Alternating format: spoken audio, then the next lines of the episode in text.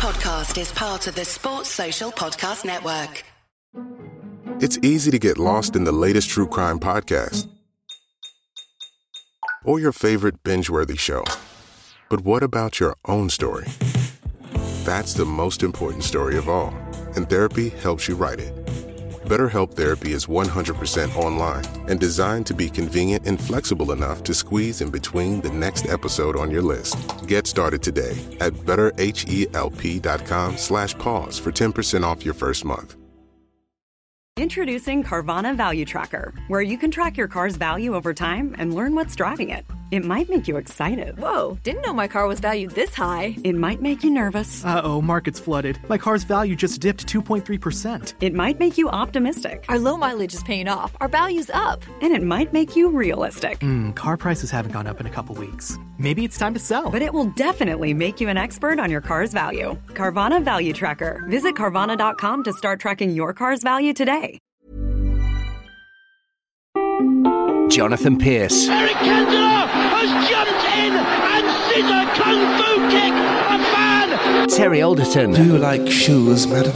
And friends. JP. The mad side of genius. And T. Good to meet you, love. The football friendly.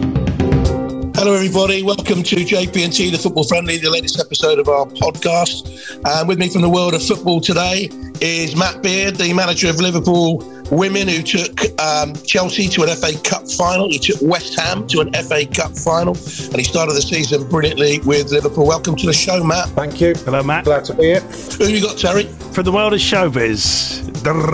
From the world of showbiz. An old mate of mine, actually. Uh, a very old friend of mine and a brilliant comedian. I say that about all the comics, but this man is genuinely a fantastic comic. He's an Arsenal fan, and all Arsenal fans know him. It's Mr. Ian Stone joins us on the JP&T Football Friendly. Hello, chaps. How are you, Stoney? I'm great. I'm great. As you can imagine, I'm doing well. Were you there last weekend? I was. I was, and it was fantastic. And the atmosphere is great. And uh, it's, you know what? We're just going to enjoy it as long as it lasts. I think you're going to be up there, mate, this year. This year, I've been, been well tipped for the top three there. Uh, you know what? We might be as well. I, I mean, Jesus and Saliba, they they've just lifted the whole place. They really have. But Mm-hmm. but you know what's nice about it as well? The fans is the fans feel like we've we've got a part to play because Arteta and all, they're all talking about us all the time. Oh, the fans are great. The fan and Mm. and it, it makes you feel like you're part of it. And so it's uh you can't get a ticket down there at the moment. It's really fantastic. It is the place to be. You don't want to be a root soul because it's the complete reverse. The fans hate hate the players, hate the fan. The fans love the players, but they don't love the they don't love the upstairs. Oh no! Oh no! We don't love upstairs. We've been there. We've been there. You know what? It was only about two years ago. We were outside the Emirates singing rude songs about the Kroenkes. Get out of our club. And uh, now they've spent about 200 million quid on what seems like amazing players, and we're all happy again. Stay in our club. Stay in our club. Hasn't quite come to Have you even got a song about Granit Xhaka? We've even we've. I tell you what, that story. That I mean, I mean, three years ago, we all know. I was at that game against Palace, tore off the armband, we the whole crowd were on him, me included. And now three years later, he, he is the captain. I mean, Odegaard's the captain, but Granit is really the the the man in charge there, and everyone accepts it, and he's playing great. And um, yeah, we've finally got Swiss international Granit Xhaka playing for us. Yeah, that- whoever said whoever said football fans were fickled. a load of rubbish that was. I mean, sorry, this was on the back of about 10 match of the days when Alan Shearer basically went, Look at Granit Xhaka's position. Why isn't he tracking back? so there was quite a lot of that. But yeah, it's all good. Well, I went up to uh, Liverpool to do um, Liverpool against Rangers on Tuesday. Must be a buzz around Liverpool Football Club at the moment, Matt. After that win, Rangers were really disappointing for me. They didn't they didn't get out of the trap, so very dull. But it must be a real buzz around. Do you have much contact with the men's team? Um, I, I exchange um, messages with with Pep and um, Jurgen all the time, wishing each other luck.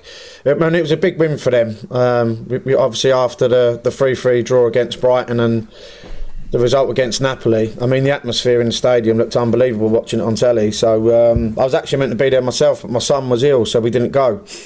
Um, but the atmosphere looked unbelievable, and obviously the change of shape um, worked as well. What a start you had, beating your old team Chelsea in the opening weekend. Oh yeah, because you're really good mates with Emma, aren't you?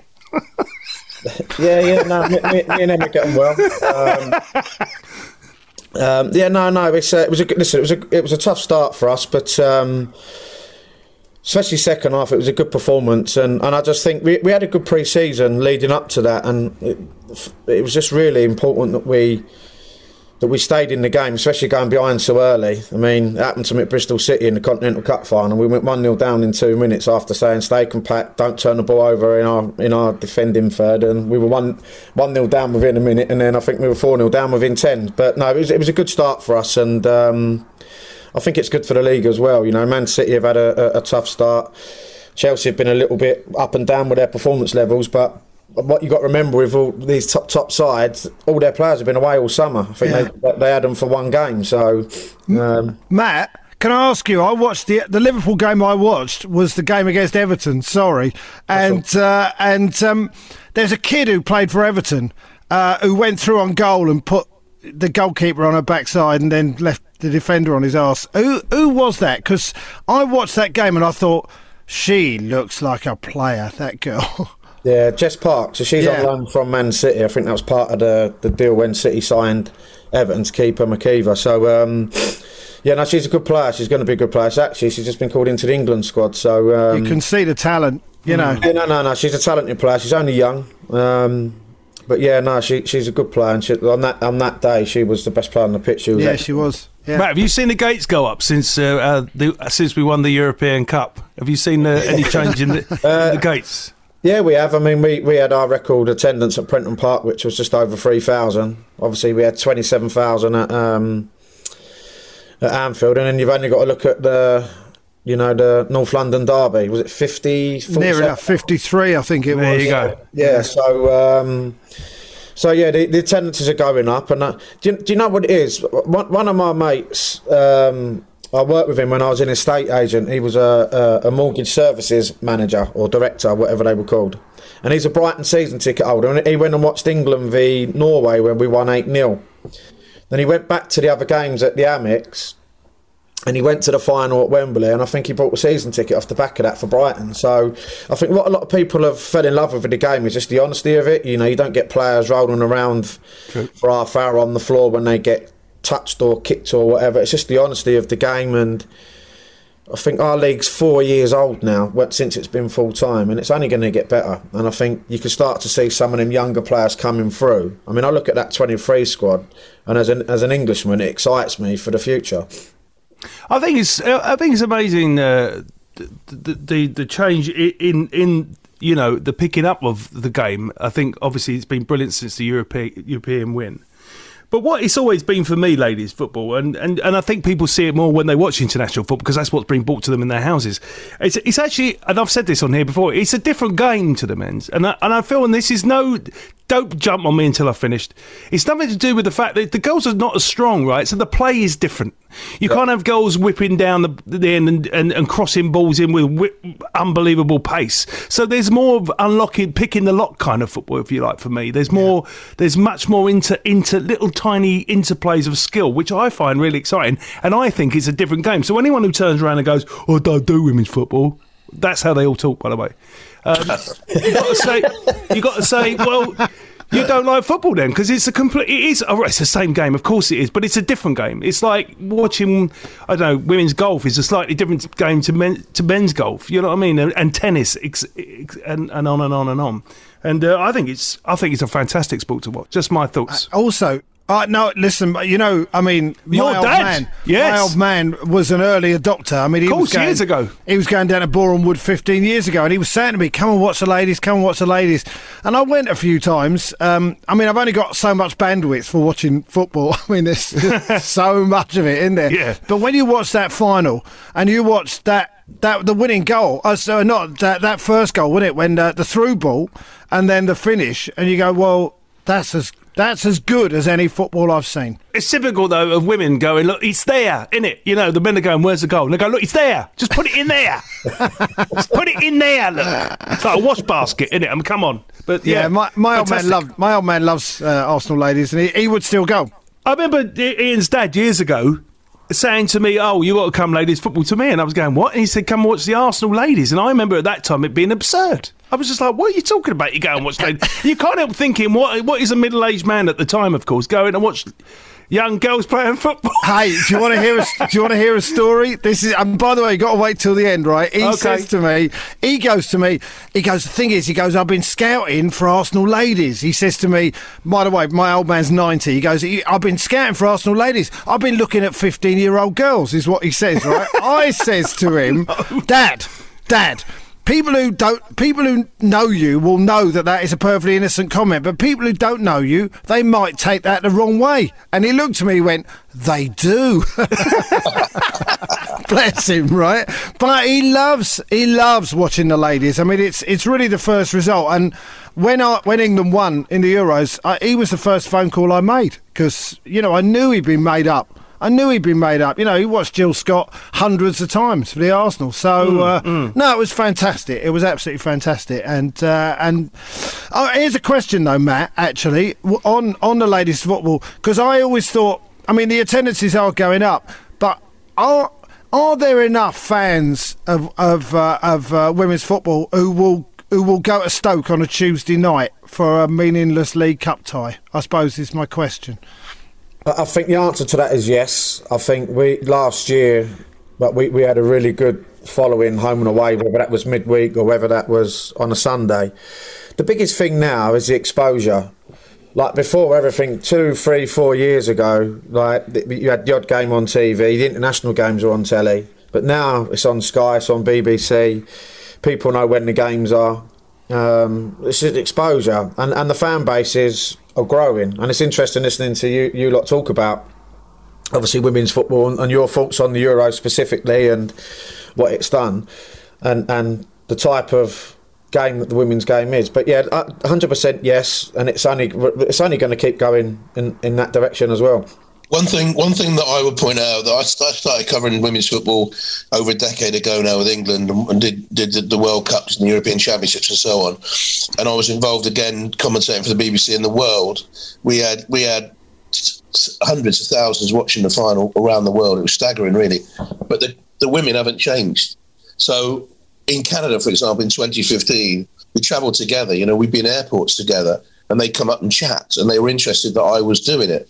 You wouldn't get that with the men, really. You might have done, say, 19, 1988 when I started covering international football, but you wouldn't get that with the men, and and that hasn't changed. You still, if I saw Ellen White somewhere, you know, she's a superstar now, and um, she hasn't changed. I remember Matt, right? He got uh, West Ham to the FA Cup final in um, 2019 against Manchester City, and I remember speaking to you, Matt, and I said, "Can you give me a brief on your team?" And there was no problem. Yeah. You know, you chatted to me, and we, I think we chatted on the pitch, didn't we? And then, yeah. and then exchanged messages afterwards, and that, that hasn't changed. You know, that's that's you, you don't get that in the men's game nowadays, and uh, it's real old school, and it's it's lovely, really, to to be involved. I hope it doesn't change, Matt. I really hope it doesn't. I, I, I don't think it will. I, I think the the biggest thing that you see is is the bond between the players and the supporters. And Yeah. Yeah. You, won't get that, you won't get that anywhere else. Um, you know, like my players sometimes spend an hour after the game signing autographs, taking pictures with with with fans. Um, and, and and you see it every single um, every single game. And uh, with the teams, I, I remember when I was at Boston Breakers in America, we had something called Autograph Alley, and it, it, it, I remember when we played Orlando Pride and Alex Morgan was there. I've never seen so many people waiting just to see one person, and it, it, it was just amazing. But she spent probably an hour, hour and a half just spending time with with all the people that come out to see her. It was, it was just amazing to see, and that I don't think that will ever change. I don't think They that don't will take ever it for granted, do they? Really, that's the point. What, No, what did it you learn? What did you learn out in Boston, Matt? Um, what did I learn in Boston? So much. Listen, I, I, I- chose a real tough job to go to. They, they How did you get to that in the first place? Can I ask you that, Matt? Sorry. So Mark Parsons was the manager of. Um, he was at Washington Spirit, and then he went to Portland Thorns. Um, he worked with me at Chelsea, and at that time at Liverpool, um, I'd won most things. So I wanted to try something different, and the kids were young enough to um, to uproot. Like my, my my son was four, my daughter was three, so it's a good good age for us to to take them. They wouldn't know anything different.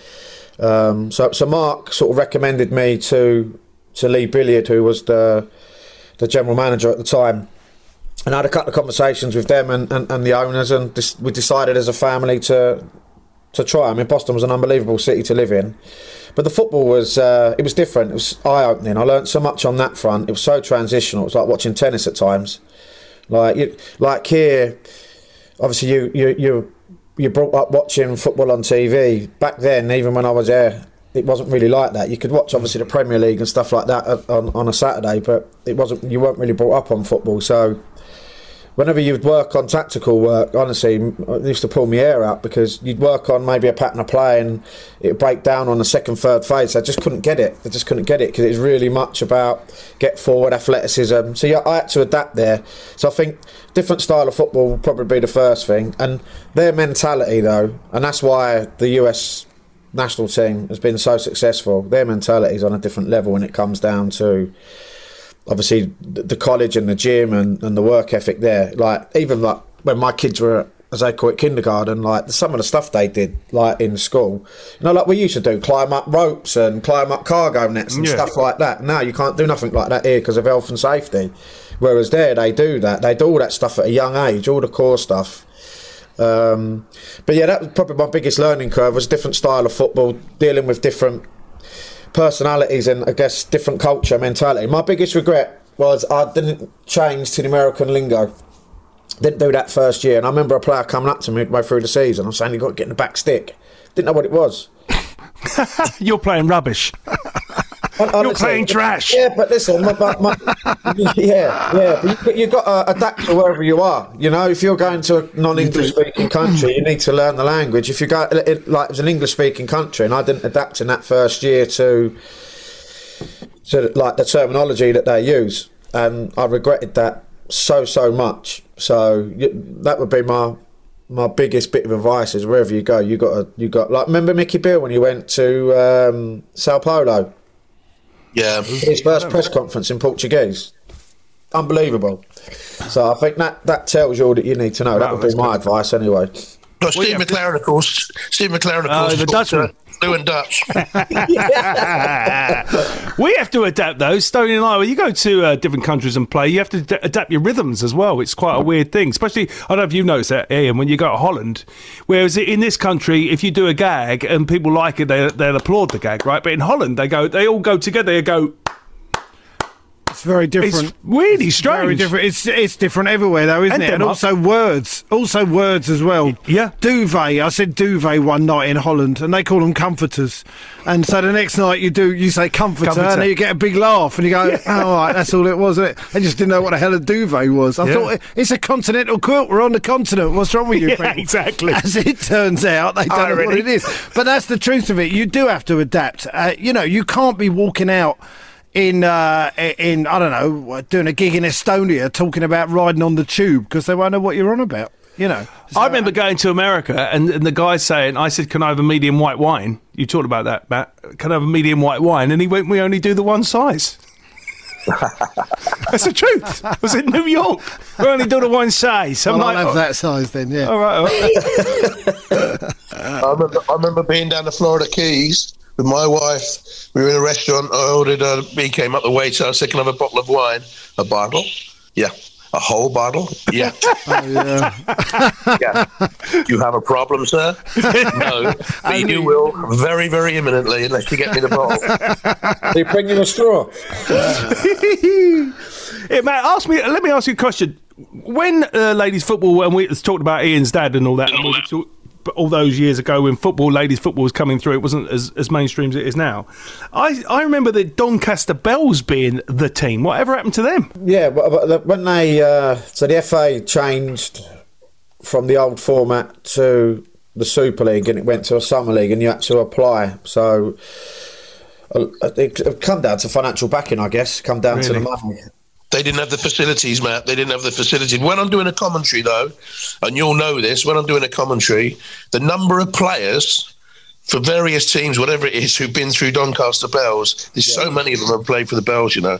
They're still so, so important. It's a shame, isn't it, that, that that's happened like that. It's, I suppose it's like anything when football, when when the big boys get involved, money. And I'm going to say that being a lower league fan. Um, do, uh, I mean, do the big teams now transfer from the little teams, like you know, the likes of the reason that you know, I don't know.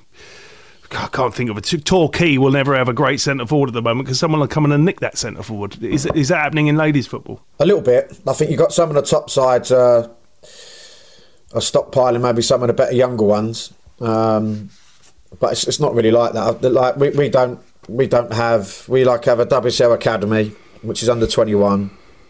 Then the next jump down is is under 16s and under 14. So like that that needs to change. In my opinion, I think the youth system needs to change. Um, also, Matt, is it about the schools as well? I remember watching watching the uh, the Euros coverage, and Wrighty, who obviously has been a massive ally to the to the Yeah. women's game, um, talking about. You know, this is an amazing moment, but you got the girls have got to be able to play football in school. If they can play football in school, then they can come through and, and experience stuff like the uh, the girls did in the summer. Yeah, no, I completely agree with that. And, I, and Yeah. it'd be great if there was school teams at all, all the age groups like there is for the boys. Um, but the, the FA did they did set up like grassroots stuff like the Wildcats, which was great, which was Yeah. girls only football. Um, that, that that was available everywhere. Um, so yeah, the, the, the schools the schools need to get on board with it. I mean, as I said, like my experience of the schooling and the sport in America in comparison to here, like even here as an example, I live in North Wales and um, like the sport they do at this school in comparison to what they did when I was in school in Sussex, like. I, mean, I remember saying to, to to my son, "What's doing PE today?" When he was in West Sussex, oh, we we bounced the ball and threw at each other, and I'm thinking, what? Yeah. Um, and uh, and then I watched the sports day, and I've never seen so many uncoordinated kids in all my life. It was it, it, it, was scary, really. And and then here they play sport in North Wales, and like it's great. Like he's played rugby, he's played cricket, he's done hockey. Like same as my daughter, they play all, all the sports. Whereas in Sussex they didn't do that, and I, I can't just can't get my head around it. when I was coaching down here, I helped the in Sussex. I helped the FA bring nine v nine in, and some of the councillors were good, and some of them couldn't get it. They didn't understand what nine v nine was. They couldn't understand how it benefit the game uh, a certain age group. Eventually, we got it all through, and now, of course, it's it's it's gone strength to strength nine v nine. But the opposition. To, to stuff. I wonder. I just wonder. I'll ask you a question. How does Liverpool Football Club, the women's football club, differ now from uh, the one that you left uh, a few years back? The first thing I'd say is the club were always supportive when I was there before, but if you look at the, the state of the game now in comparison to when I was there before, it's, it's, it's night and day. So from a from a financial point of view, there's there's more support, um, leading from the playing side to even the backroom staff. You know, um, but but before it wasn't the game wasn't where it is now. So it's, it's you see on the men's side, you know that, that it, it, it's the support that I get is second to none. Uh, obviously, we're in the process of um, trying to source our own training ground, and I'm sure there'll be an announcement, you know, coming in the, in the next month or so on, on that. So yeah, no, the, the support's brilliant, and you know, right away from the top, and, and they want the team to be successful, but. We, it will be done. It's not going to be just be done overnight. It's going to take a, take a little bit of time. So I understand that. I mean, we had a three to five year project when I come in last year.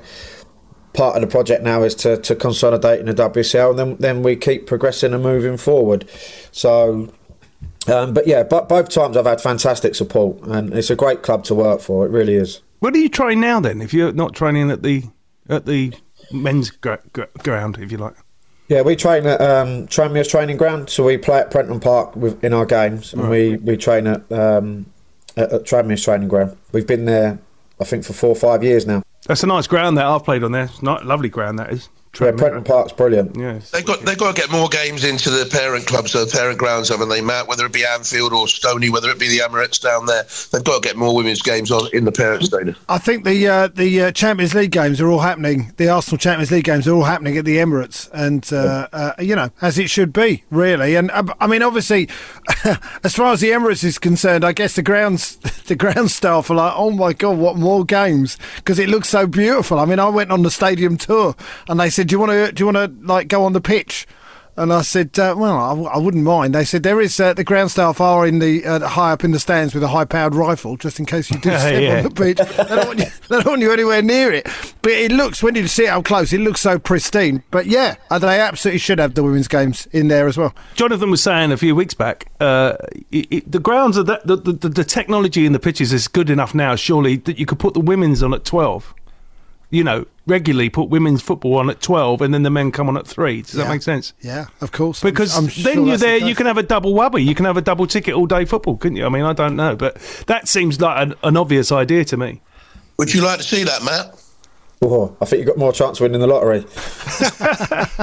um, I, I, yeah, look, I, I think what we need to do is uh, is probably I'd say no, just because you know our fan bases are growing, and I think. It, it, it, like we spoke about, it's a different product and it's a different game. It's Yes. great. That we're getting, it's great that we're getting to play in the stadiums, um, and, and I think that will progress year on year. And I, I, you're you're starting to see a lot of clubs now that are actually moving their women's team to the stadiums. Like Birmingham have done it, Southampton have done it.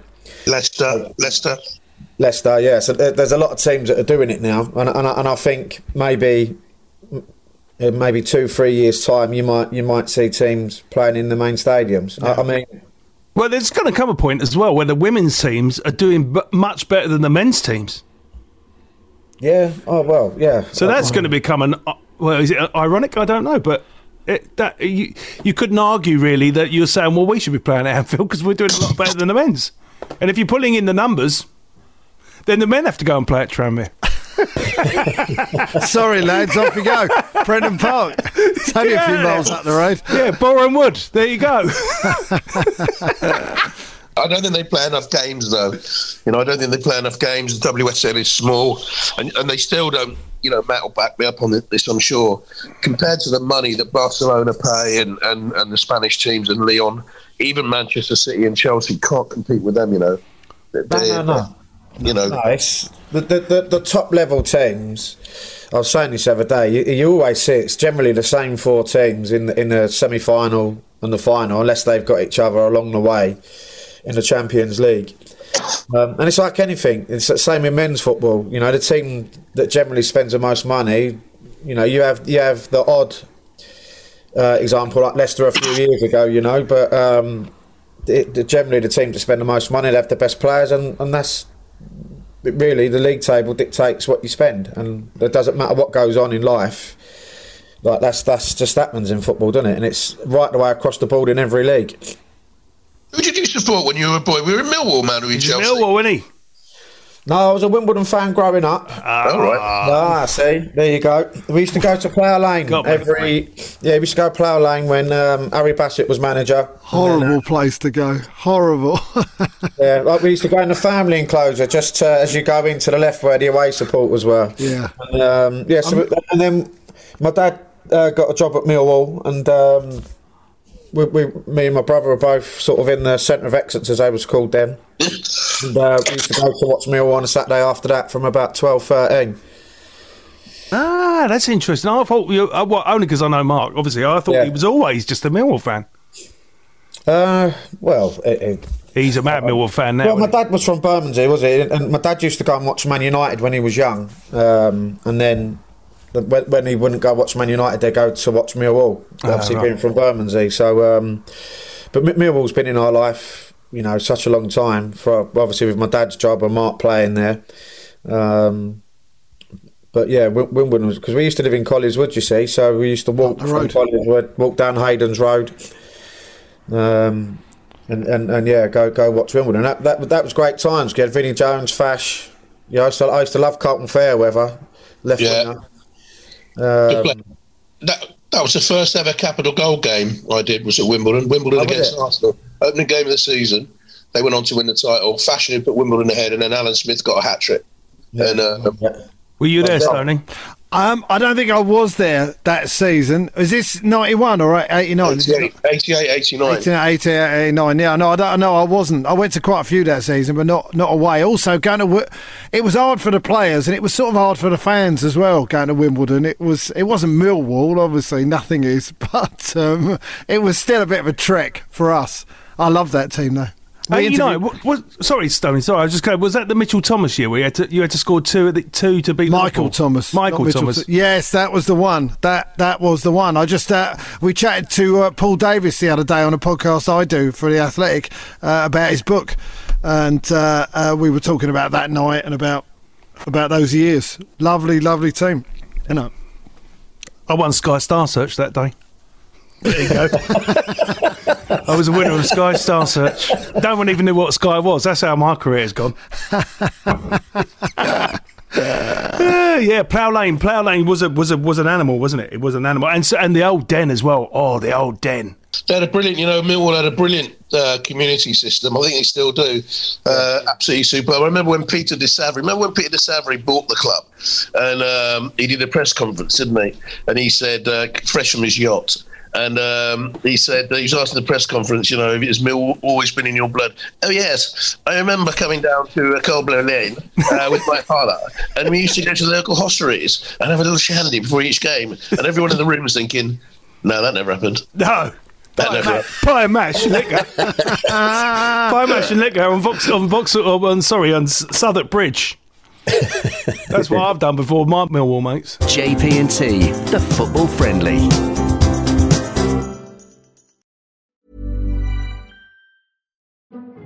It's easy to get lost in the latest true crime podcast or your favorite binge worthy show. But what about your own story? That's the most important story of all, and therapy helps you write it. BetterHelp Therapy is 100% online and designed to be convenient and flexible enough to squeeze in between the next episode on your list. Get started today at betterhelp.com slash pause for 10% off your first month.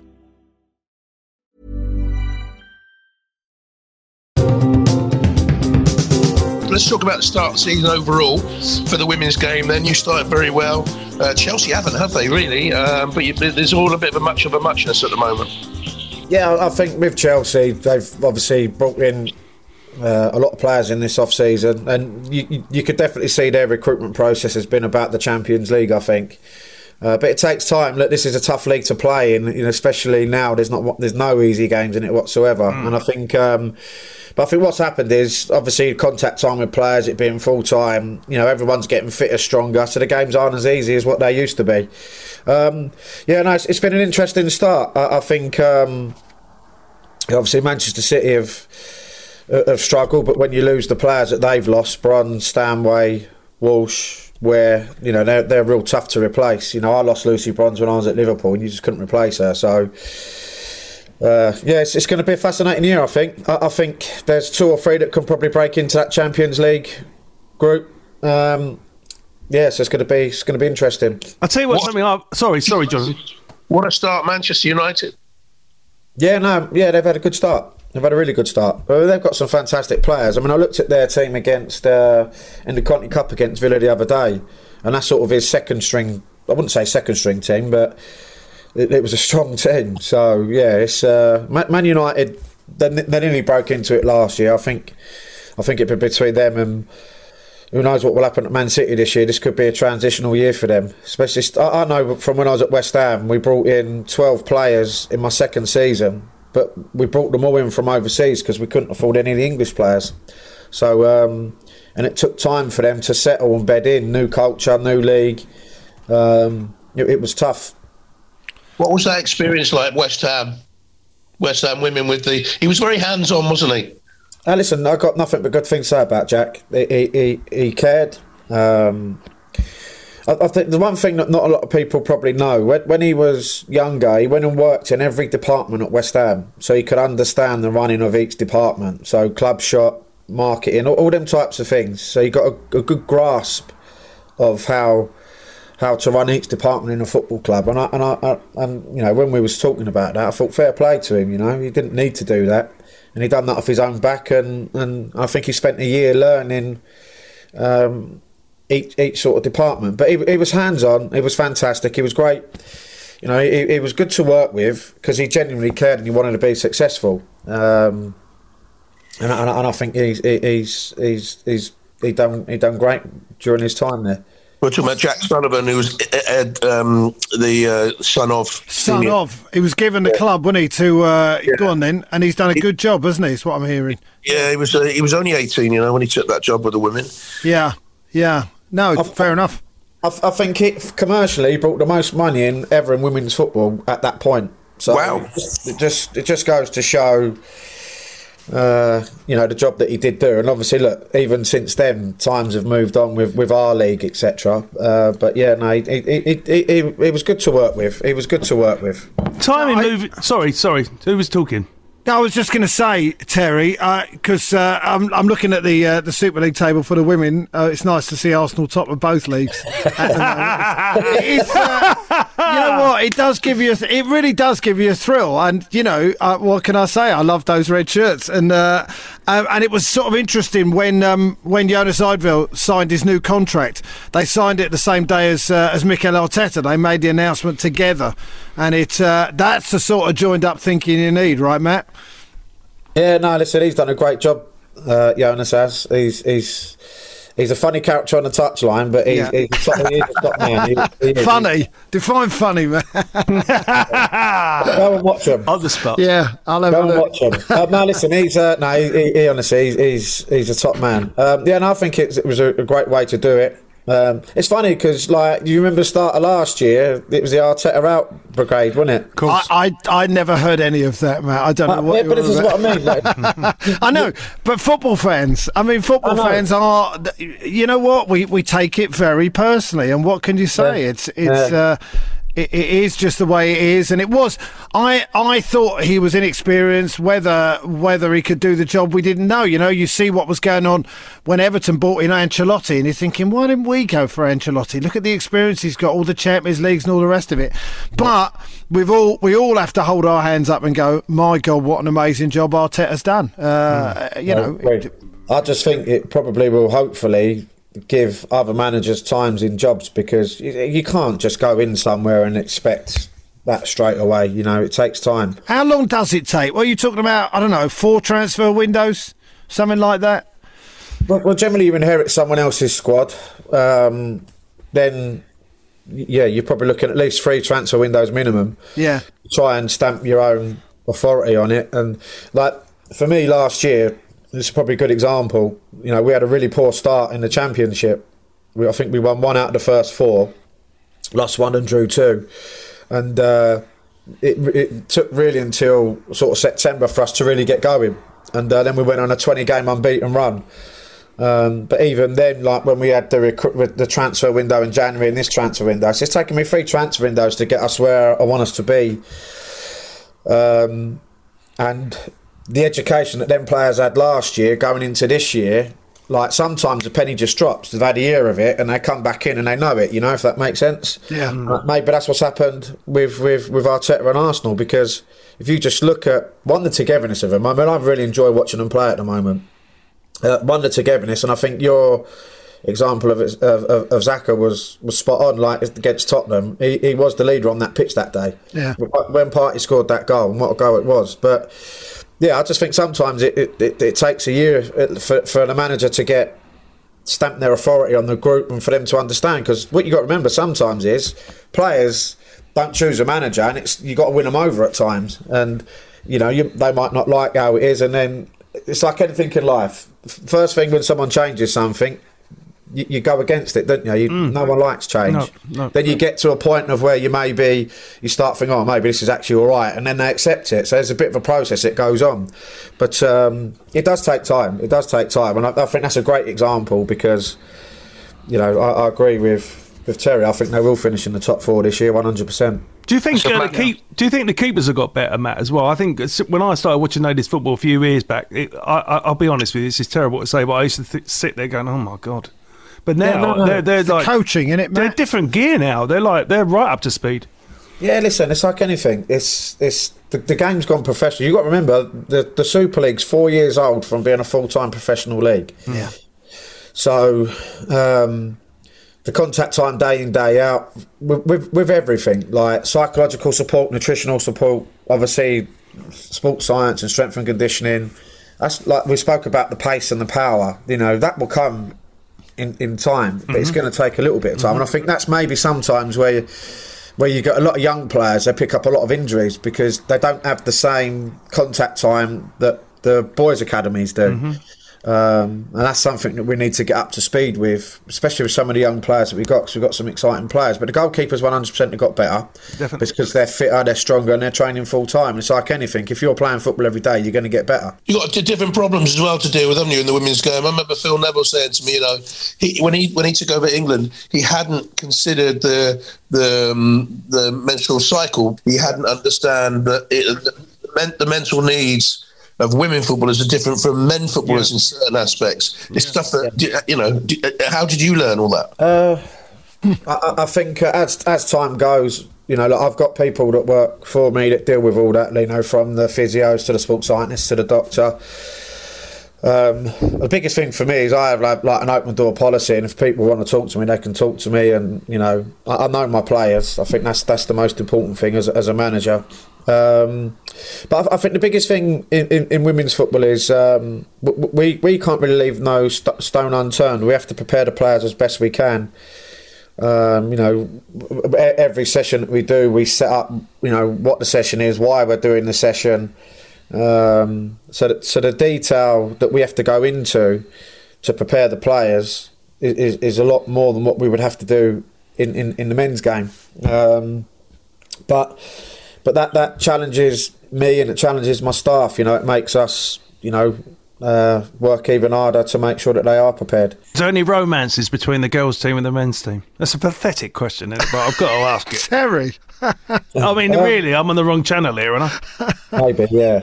The, the only one I know of is Alisha Lehmann and uh, Lewis at, at Aston Villa. And, uh, Lehmann played for me at, um, at West Ham. See, I knew there was a bit of gossip there. It's like Hello Magazine.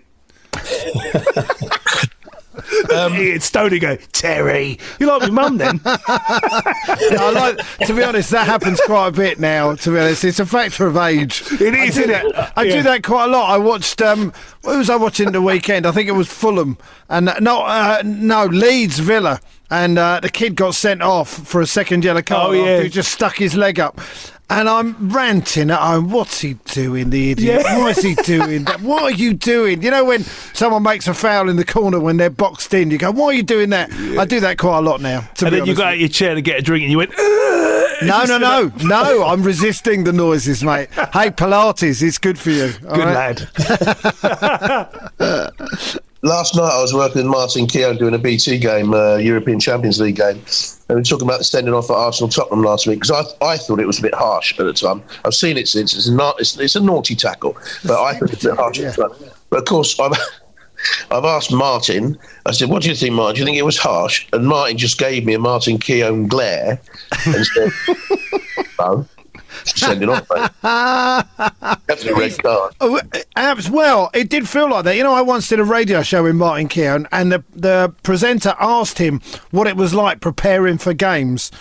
And he started talking about it, and he got that the same energy that he would normally get when he's preparing for games, and it was coming off him in waves. I mean, I genuinely could feel it. I'm sat next to him, going, "Oh my god!"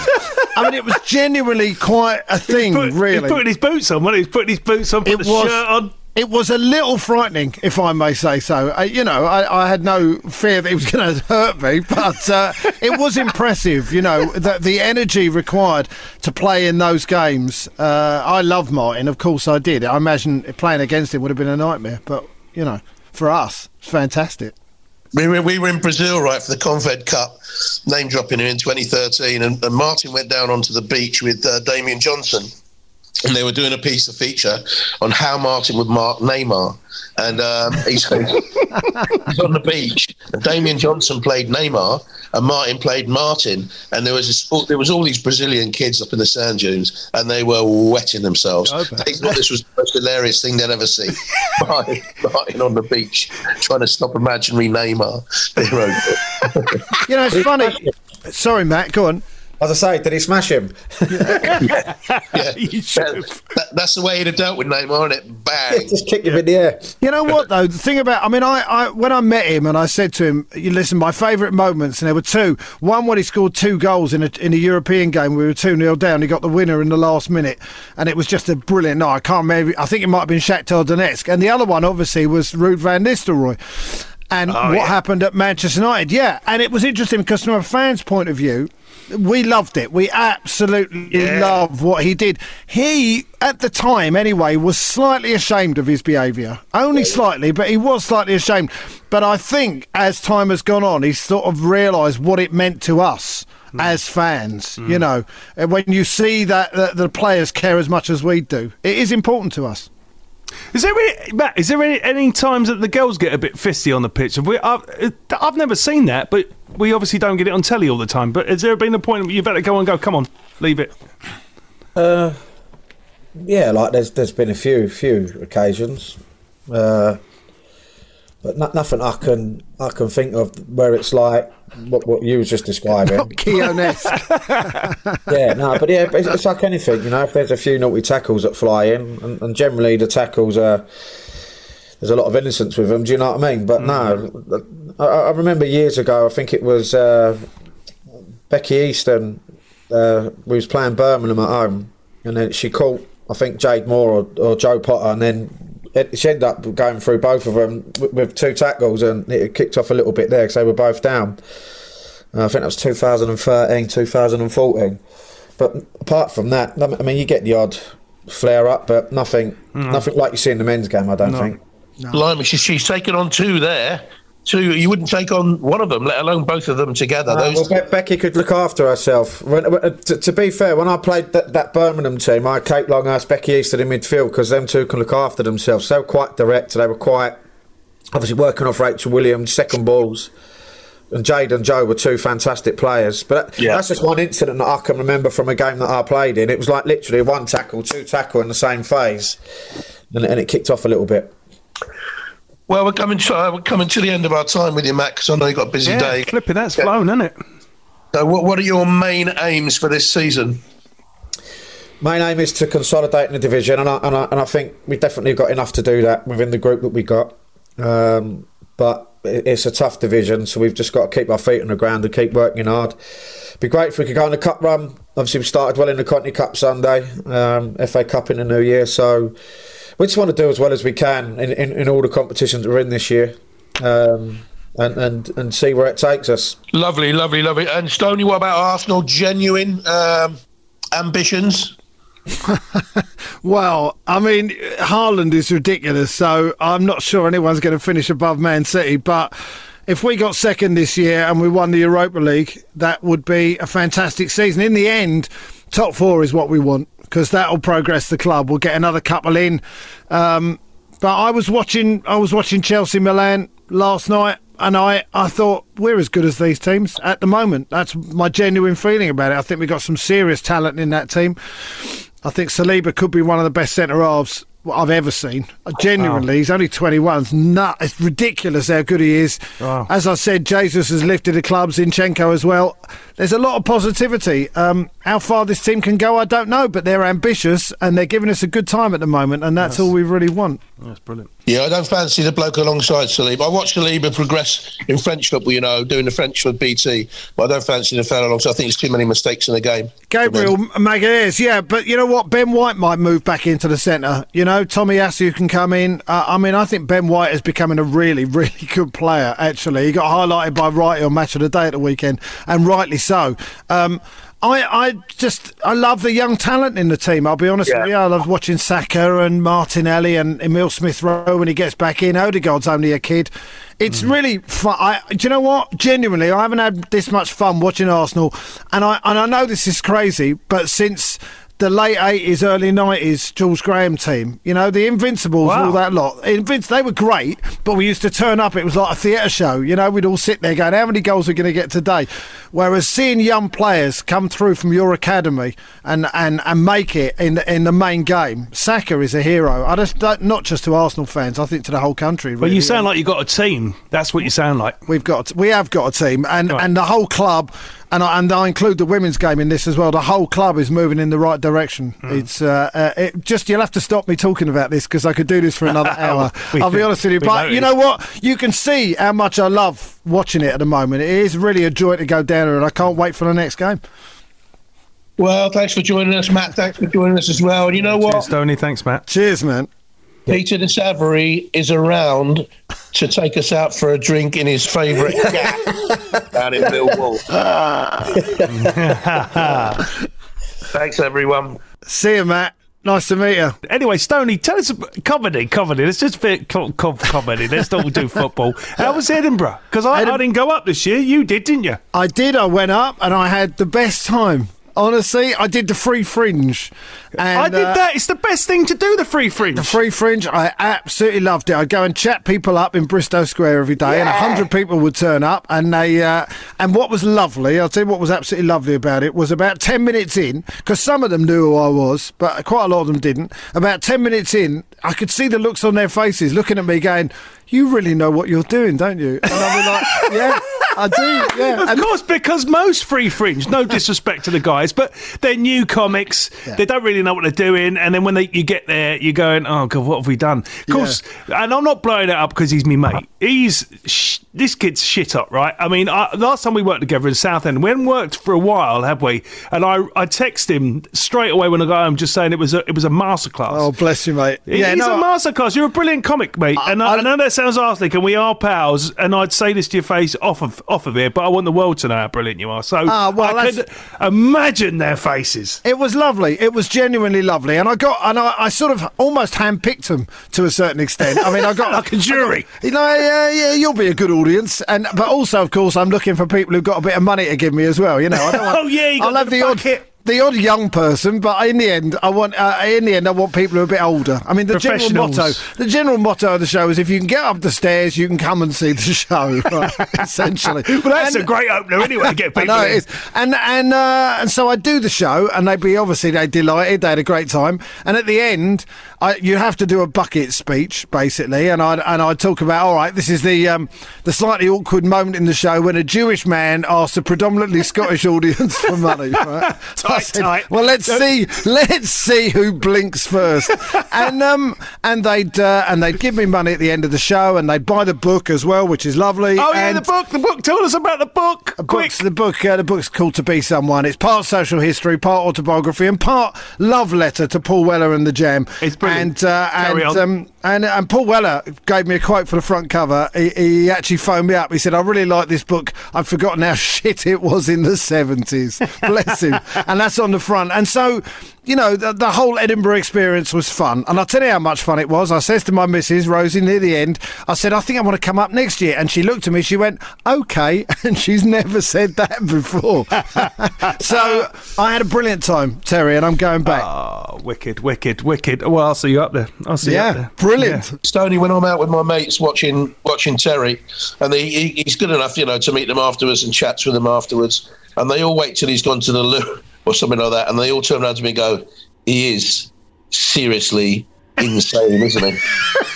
It's not an act. It's not an act. Well, I remember the show a few years ago when um, you, I, it was you and uh, Johnny Sperling doing a show. Oh God, yeah. You remember Don't that? speak to Johnny anymore. Yeah, yeah. Oh well, not the two. Johns. Yeah, um, I can't. It, there was there was a moment when you were you were sitting on stage, sort of rubbing your head, and there was a lot of sweat coming off it, right? And I thought, I thought Colonel Kurtz. That's what I thought, right? I thought Colonel Kurtz from Apocalypse Now. I thought, oh my god! But it was, and you were wearing eyeshadow as well. Oh yeah, the old eyeliner days. at the time. Yeah. Yeah. Listen, it is a it is it is an act. It's not and it is, but that's the same for all of us, Yeah. John. Well, to be honest with you, it's, do you a, the- it's a mixture.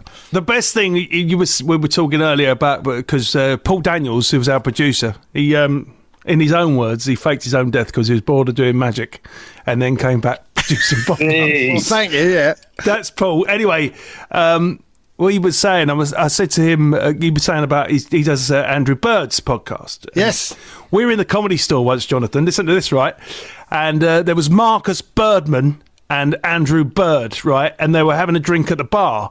And I've just gone, oh my God, you've oh, got to stay there, oh, stay there, right? And I've legged it into the dressing room because we're on at the comedy store together. And I've got Stoney. I went, quick, quick, quick. And I've got a photo of th- those two either side of him. Oh, it's two birds with one stone. yes, get in. Terry was so happy. You've got to come out. You've got to come out. What? Why? I'm just sitting here. Doesn't matter. Just come with me. Stand me next to Birdman and, and Andrew Bird.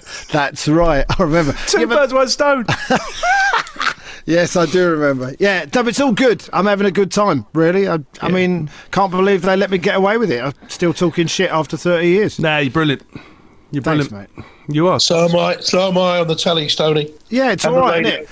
It's yeah, all you're right. brilliant as well. It's all right, isn't it? We just do it. You do something you love, and you, you keep going, and uh, you think, well, this could be worse. You know, even when I'm even when I'm driving, I went to Milford the other day. I thought I was going to a place. Milford, Mil- has that got a lot of middle-aged No, women who are very no. sexy? Oh Hey! my god, no! I'm here all week. I did it on purpose. I did it on purpose. I knew Well, it was a I- crap joke. That's like when someone goes, "Where are you from?" They go, "Where?" You go, "Where?" I'm not, I did it on purpose, didn't I?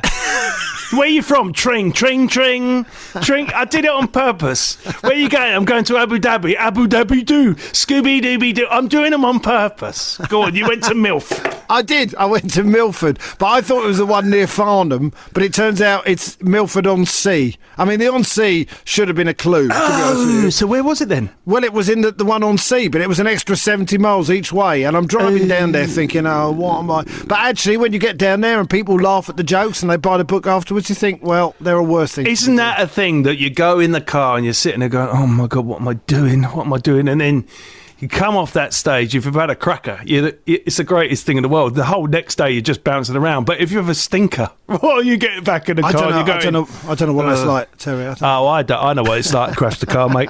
Believe me.